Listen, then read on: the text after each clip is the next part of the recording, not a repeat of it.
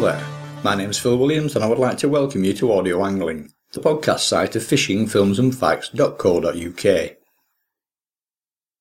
To be the best, the top of the pile at anything, takes a lot of hard work and dedication coupled to natural ability, which is why there are so few champions knocking about within any given pursuit. So it's unusual, possibly even unique, to find not only a multiple men's world course angling champion, but also a multiple ladies world champion, plus an under twenty-threes gold medal winner, all living under the same roof. That's the Scotthornes, and today I'm linking up with five times world team and two times world individual course fishing gold medal winner Sandra Scotthorne. I believe you're also the only person of either gender to notch up six consecutive world champion section wins. Now, I've already interviewed Alan about his time on the international course match angling scene. Here I'm looking to get the ladies' take on things by asking many of the same questions, some of which I'm sure will be answered from a totally different perspective. But more of that later. To kick things off, give us a guided tour through your fishing life, starting with your earliest memories of getting into fishing, and in particular into course match fishing. I first went fishing when I was eleven. My parents were very good friends with another couple, and their son went fishing. And I went fishing with him one day. His name was John Turner. He's sadly no longer with us, but he started me in fishing when I was eleven. And we went to a local river called the River Tarn, and I caught one little gudgeon. And I know it sounds a pun, but from that I was literally hooked. I asked my mum and dad to, if they would buy me a bit of fishing equipment, and my mother went to a pet shop, and she said, "I've got a son who wants to go fishing. Can you give me some very basic fishing equipment?" So she came home with this rod and this reel, for a son, and me and my dad went. We lived on a farm at that stage, and we had a, a drain at the bottom of the farm, so he took me fishing on there. He'd not been fishing for a long long time. He'd probably done a little bit when he was a little boy, but uh, he'd not really done any, so we were both really learning, and we caught some roach and some perch on the farm, and I was really really keen. There was a Doncaster juvenile match game back on the River Tarn where I'd caught my first gudgeon, and I pestered my parents if I could fish it. I only had the rod and reel my mum had bought me and a keep net. I didn't have a landing net, I didn't have a box, I sat on a beer crate, and I caught one eel, and Jack Purchase, who was running the competition, he borrowed somebody's landing net and landed this eel for me, and I won the match, and it was thirteen and a half ounces. And Jack Purchase had a daughter who was very keen in fishing called Linda Purchase, and she was fishing the match. She was a very similar age, and Jack Purchase run the Doncaster Juniors, and I lived out at Westwoodside then, which was like fifteen miles from Doncaster, but my dad would take me. I joined Doncaster Young Anglers, and he would take me every Monday night to Doncaster, and we'd sit having the meetings in Mister and Missus Purchase's house. And there'd be up to forty young anglers each Monday, and we used to have coaching in the house, and then on a weekend we used to go out on the riverbank fishing against the likes of Peterborough Juniors, and that's what really, you know, I really started really enjoying match fishing. I've never been one so much for going as much pleasure fishing as much as the match side of it. Even today, I find it very hard. I can go practising for a competition, but I find it very hard to just go fishing for no reason unless there is a competition at the end of it. So competition fishing is definitely in my blood. Forgive me if I sound predictably sexist here, but it's not common to find a lady with the required level of interest, drive and ability to achieve even a fraction of what you've achieved, because not that many women are drawn to course match fishing in the first place. I think I was very, very lucky when I first started fishing that Linda Purchase was in the Doncaster Juniors at the same time, because I think it would have been quite daunting, just one lady on their own, or one girl as it was then. But there was Linda, myself, and a, another girl called Debbie Riggs. And so out of the forty of us, there was three girls. And all the way along, I suppose, my early match fishing career, Linda's been there, and then her sister, also Anne Pickering or Anne Purchase, came through, so there's been a reasonable percentage of lady anglers. I've never really found any chauvinism when I've actually been fishing, everybody's always been kind to me. And I think, I don't know whether it's out of respect because they know that I'm good, but I've never come across any bad feelings from the men that I'm a lady going fishing. And I think there's a lot less, obviously, women go fishing because it isn't a very clean sport. It's very filthy. You're touching live maggots. There's a lot of walking through mud. And now with the commercials, there's using like fish meal ground baits and pellets and things that are quite smelly, horrible baits. So I think probably young girls start fishing and they'll go when they're quite small. But then when they're becoming teenagers, I think a lot of it then starts to repulse them because they're wanting to be more glamorous. But with the fishing, I tried to do both. I tried to be quite glamorous, but I still want to play with the maggots, get dirty, and uh, try and catch as many fish as the men, really.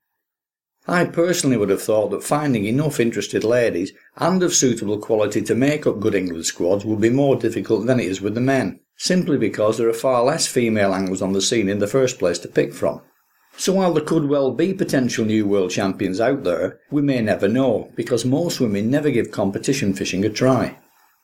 Well, obviously I run a business and I do work full time, but I haven't had any children, so I think that's probably one reason that I've carried on fishing, because a lot of the other ladies or girls, when I started fishing, they probably stopped fishing because they have a family. And I would, it is, I would think, very, very difficult to juggle bringing up a child and trying to go fishing. So a lot of people will drop out from fishing to have the family, and then it's probably very hard to get back into it when the family's grown up. But um, this year on the Ladies National, there was a really, really strong nucleus of girls that were sort of the age from, well, seventeen up to twenty-three. So I would think there is a good nucleus coming through to strengthen the England team. Presumably, when you get to being noticed and later selected at international level, the same set of rules governing selection and everything else that goes with it will be the same for both the ladies and the men. So for other ladies out there wanting to take their fishing to the next level, how do prospective internationals get themselves noticed, and how did or still does the qualification and selection process work? The qualification, I think the last two years there has been trials. Back thirteen years ago when the, or probably sixteen years ago now, when the England set-up, lady set-ups, we had trials.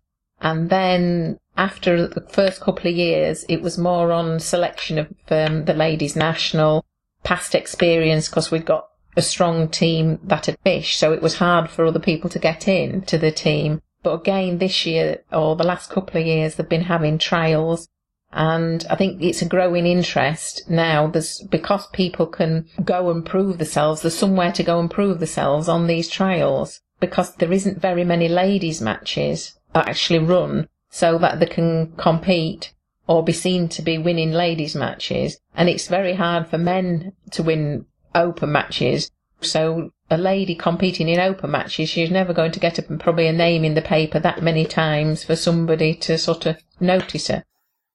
Consistency is a very important attribute, probably more so for a team competition than it is for an individual.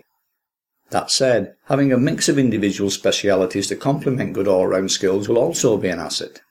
So do ladies have any particular skills they tend to be consistently better at than the male counterparts? With ladies, uh, one of the reasons that some, and possibly myself, are quite successful is a lot of fishing's down to finesse and presentation. And ladies, I think, are more particular about the presentation. And it's going back to like running a stick float through on the Trent. I mean, it took some some preciseness, some lifting of the line, feeding the line off. And I found it very natural. That was probably one of the methods that I was probably as good at, really. So I think ladies have probably got an advantage because of the finesse. Incidentally, is the ladies' team manager also female? And if not, then why not? When we very first started with the England ladies, we had May Vince, who was a, a manager. She was, I think she managed the team probably for six years. And she did a very, very good job. And the first two years, I don't think we had a coach, but then She realised her knowledge of angling wasn't good enough to coach us, so then she called upon male anglers that had got more international experience, because obviously the ladies' team had only just been formed, so there was no lady anglers with international experience. So she used to be the manager, but she took then along a male coach and did for the last few years, and from then it has been a male manager. There's no reason a lady couldn't do it. I did get tempted at one stage to consider probably applying for the job. I'd have probably done a very good job of it. But now I feel I'm uh, I'm probably too old to do it, so uh, I definitely won't be trying to uh, apply for the job. And will or should an old lady eventually ever get the job? Um, no, I don't think it has to be a lady that manages the team. It's been very successful under Tom Pickering and Dick Clegg.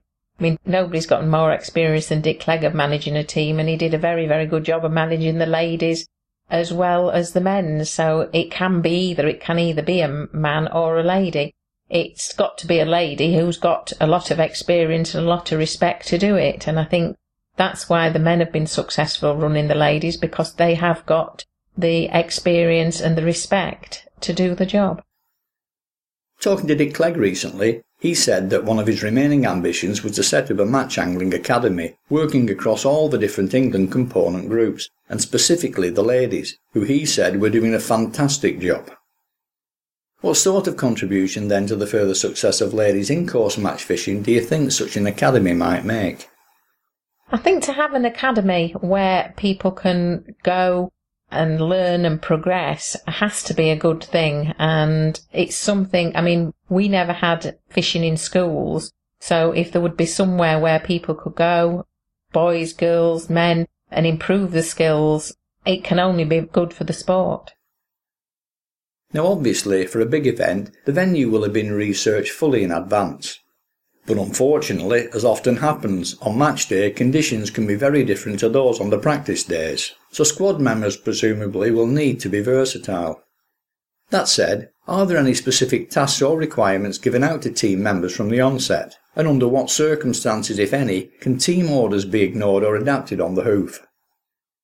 When I've fished for England, there's only been one out-and-out medal you're fishing for, and that is the team medal. And it, it is easy for me to say, sat here, that's had two individual golds and two individual bronzes. But you go out there and you're fishing for the team. I mean, I've sacrificed a gold medal possibly for the team gold. And when I fished in Portugal, I kept asking my runners, how am I doing? How am I doing? And they're saying, you're winning the section. If you want to step it up and change what you're doing, you might get a better result for yourself. And I said, no, I'm carrying on doing what I'm doing. If I'm winning my section for the team, I'm not bothered. So it is an out and out, you're fishing for the team, and anything else obviously is a bonus, but you're definitely a team member and you're fishing there to make sure that you're not going to let anybody else down. And if changing your tactics to try and get an individual medal would sacrifice the team, it's just something that you just wouldn't do. As we just touched on, to be as successful as yourself, you need to have great versatility. But do you also have any particular specialities at which you either excel or feel most comfortable with? I think because I'm one of the older members of the squad, I was brought up using rod and line. And a lot of the younger girls that are coming through, they've been brought up using the pole. And a lot of them have only had a limited experience or use of rod and line. So I've succeeded very, very well fishing on the waggler, fishing on the slider, and I won the De Clique-Pesh match, which was a French open match for all the top anglers. There was only myself who was a lady, and all the others were men like Bob Nudd and Alan Scotthorne, and I won that on the slider. So I'm, I'm definitely well known for fishing the slider and the waggler. As I understand it, you are now retired from the international scene. So now, able to look back, who were your main homegrown and international competitors, and why? When I first started fishing, there was two lady anglers called Sue Wilde and Missus Thompson, which I can't remember her first name, but I had a lot of respect for them, and I always wanted to achieve to be as good as them. And as I've come through, I was fortunate enough that the England ladies set up was set up at the time when I was probably at the peak of my angling. There was myself, there was Linda Purchase, who I grew up with. There was also a lady called Wendy Locker, who has fished every World Championships in the Ladies World Championships, and she's won the World Championships once. I think she's been second twice, and I've got a lot of respect for her, and, and she's... Uh, if she's not the best lady angler in the country, she's one of them, and I've always had a lot of respect for her, and I've always wanted to achieve what she has. And who would have been your main international threat? When we've fished in Italy, the Italians are fantastic to fish against, and we've all got great respect for them. All the England girls love it, fishing against the Italians, and we always want to beat them. And at the end of every competition, whether we've won, they've won, we always end up swapping shirts and having a good party afterwards. And who in any of the squads you fished in perhaps had more promise or ability than the final results actually suggest? For quite a lot of the years that we fished the Ladies' World Championships, Claire Dagnall came through, and she was a very, very natural angler, a little bit younger than myself, but brought up on rivers, again, very good rod and line angler. And she was a brilliant team angler, great team player, and, and she was very, very unlucky never to actually get an individual medal. And sadly, she has passed away now, and it would have been a fantastic thing to see her get a medal. So from your perspective, what do you think is needed to ensure that a constant flow of lady anglers capable of representing the country continue to come through the ranks?